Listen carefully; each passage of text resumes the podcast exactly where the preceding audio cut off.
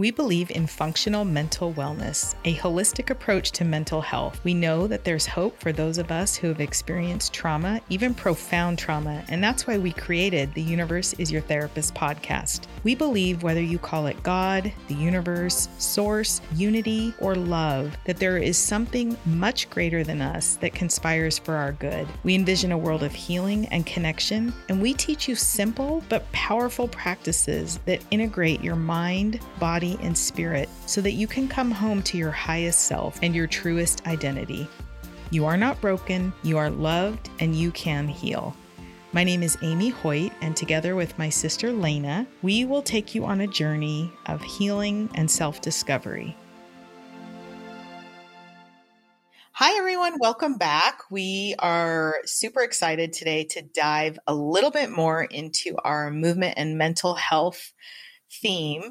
And this week, we're going to be talking specifically about how movement can heal our brain. There's a lot of interest in brain health, and especially when we're talking about mental health, it's very closely correlated. And then we also wanted to check in about our challenge. So, this month's challenge is to move your body every day for one mile. I have been struggling a little bit, not being 100% consistent, but feeling like I'm doing a lot more movement than I was before the challenge. So keep going. Remember, it's progress, not perfection. And Lena, how's it been going for you? Good. Um, uh, we talked on a previous episode about tracking the mile. Um, I've been able to be really more, much more conscious about getting my steps in every day. And because my mile is about 2,300, I end up doing sometimes four miles a day. That's not often, but sometimes four miles a day. And it just has helped me keep it more in the forefront of my brain so that I have more awareness. And I remember when you and I were talking last spring about the idea of intention behind um, what we're trying to accomplish. And so I have a lot more intention, which we know from the literature also increases benefits. That's awesome. I love it. I was just thinking for listeners who don't have a Fitbit or don't have the Apple Watch, um, if you do have a cell phone and you have it in your pocket or your fanny pack or your purse, it will if you turn on the health portion of your phone app, it will track your steps. So just remember that there's lots of different ways to track your steps. You can also get an old school, is it a pedometer? Is that what it's called? Yep. Where it tracks your steps. Yep. Yeah, I've seen them. They're um they're not very expensive. Yep. So um, no, they are not. They're usually under twenty dollars. I remember using pedometers in the '90s before we had smartphones. Exactly. Yeah. So awesome. Good job, Lena. Yes. Thank you. Okay, so let's dive in. So, the brain. I love the brain so much. And Lena is so well versed on the brain. And so, I'm actually really excited about this episode. How does movement heal our brain? Movement heals our brain in a couple of different ways.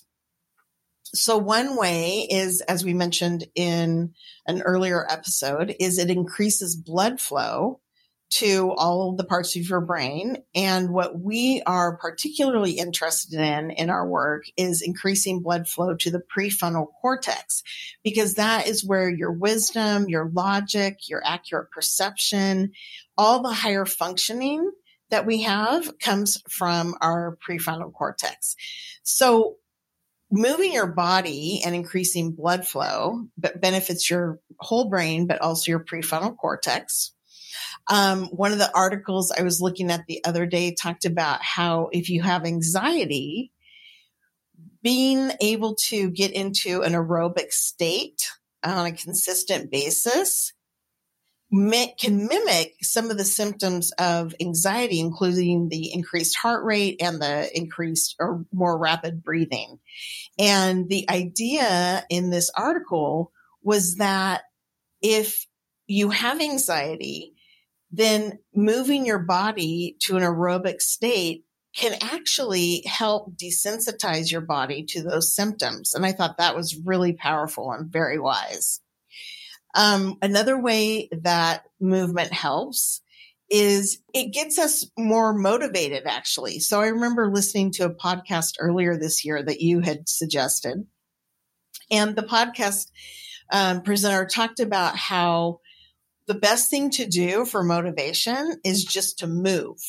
And it doesn't really matter how you move, but just to move. Because as soon as you are stepping into any kind of movement, your dopamine starts becoming activated and the motivation oftentimes will follow the movement. And that's a little backwards than what we've thought for centuries. So we usually think that um, we have to be motivated to move in order to move. And that research shows that moving can increase motivation. So there's a there's a lot of positive benefits. Thank you. I was also um, struck by the research as we were preparing for this episode that talked about myelination. And we talked about myelination in our last episode. Um, it's kind of the way the brain wraps those neural pathways in fat to create a shortcut. Mm-hmm. So not only do does movement help with hormones and so forth, but it actually makes our myelination process faster and more efficient. Yes. So even if we're working on a different habit, like reducing the amount of time we're online or reducing drinking or reducing yelling, right? Uh-huh. For those of us who are in families and um, might feel triggered by different parenting moments, we can actually form all of our habits quicker when we have movement in our life because that myelination process it's not just myelinating the movement um, neural pathways for us it's myelinating a lot of different behaviors for us in a more efficient way isn't that so powerful it is.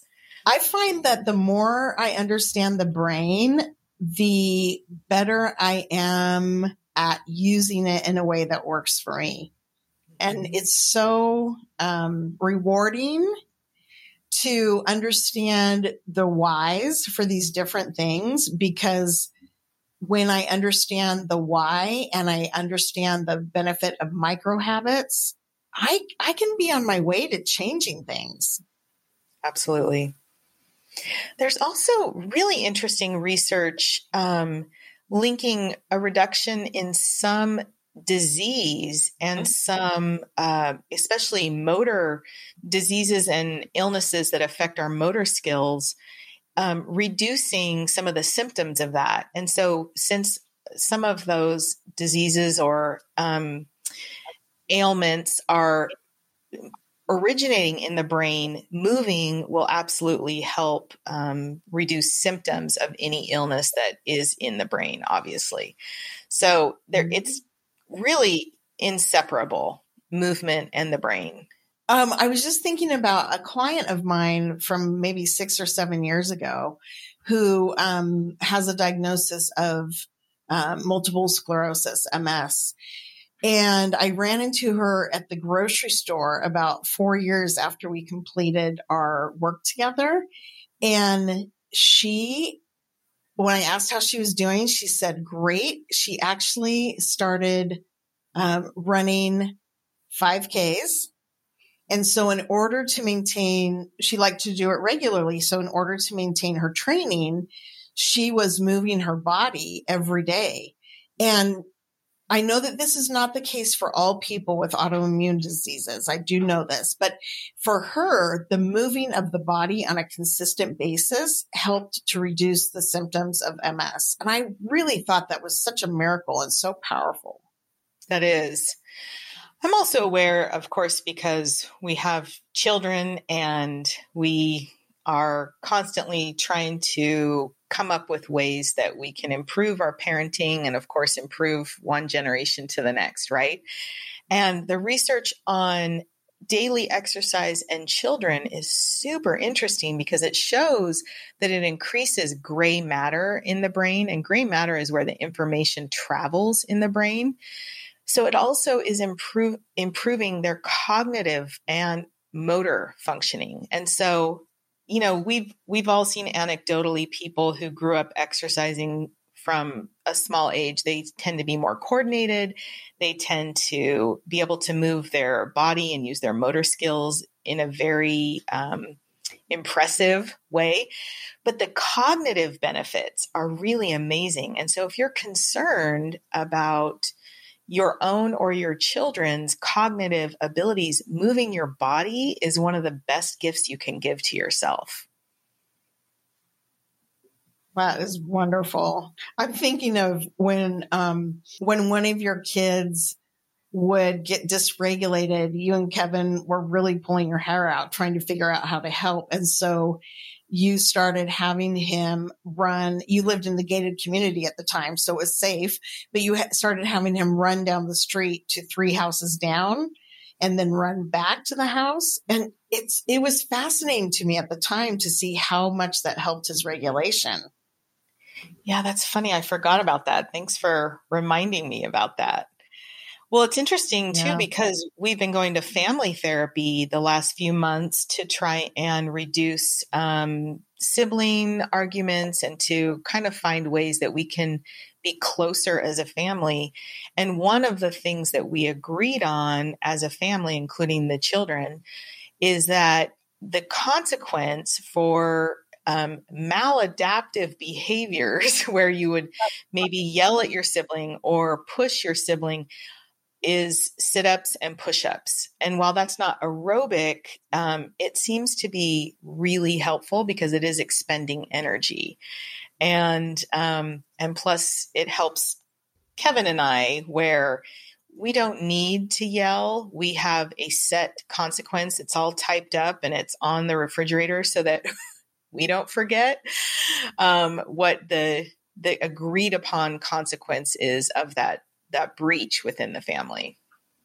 And I've noticed um, when I have spent, when my health has allowed me to spend more time at your house in the last six months, that there is a really a lot more um, emotion regulation in all of your kids. And it's really great to see because some of your kids have um, physical disabilities that just on their own contribute to emotional dysregulation. And it's been really fun to watch your teenagers become more cooperative and more adaptive in their exchanges with each other. I've loved it. Thank you. I have noticed that as well. I'm really proud of them and I'm proud of us for seeking another set of tools for our tool belt as a family and there was a lot of resistance to it um, from some of the family members, but it's been really helpful. Um, and again, those micro steps, let's just go to the appointment and see what happens. And if it's just a, a total loss, then we can decide it's not worth it. Right. So that was a micro step to get us into um, the appointment.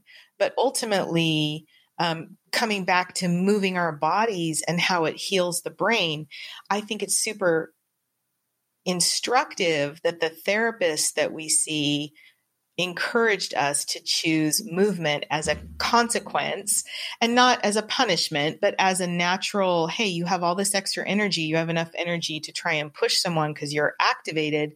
Let's put that energy into push ups or sit ups.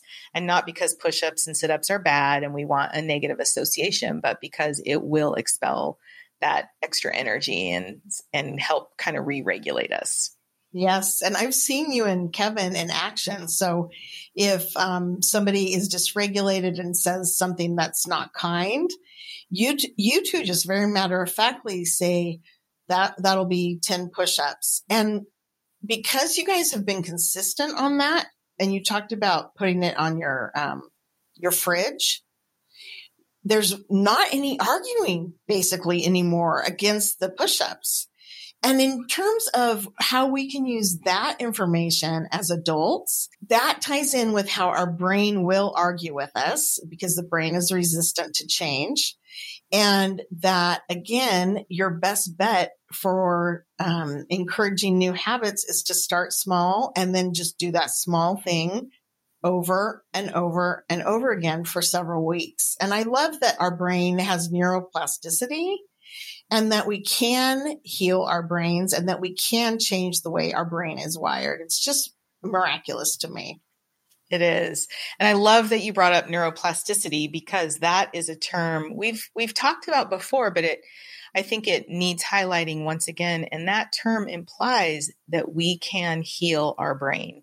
We can change Absolutely. our brain. Our brain is not static as was thought for hundreds of years.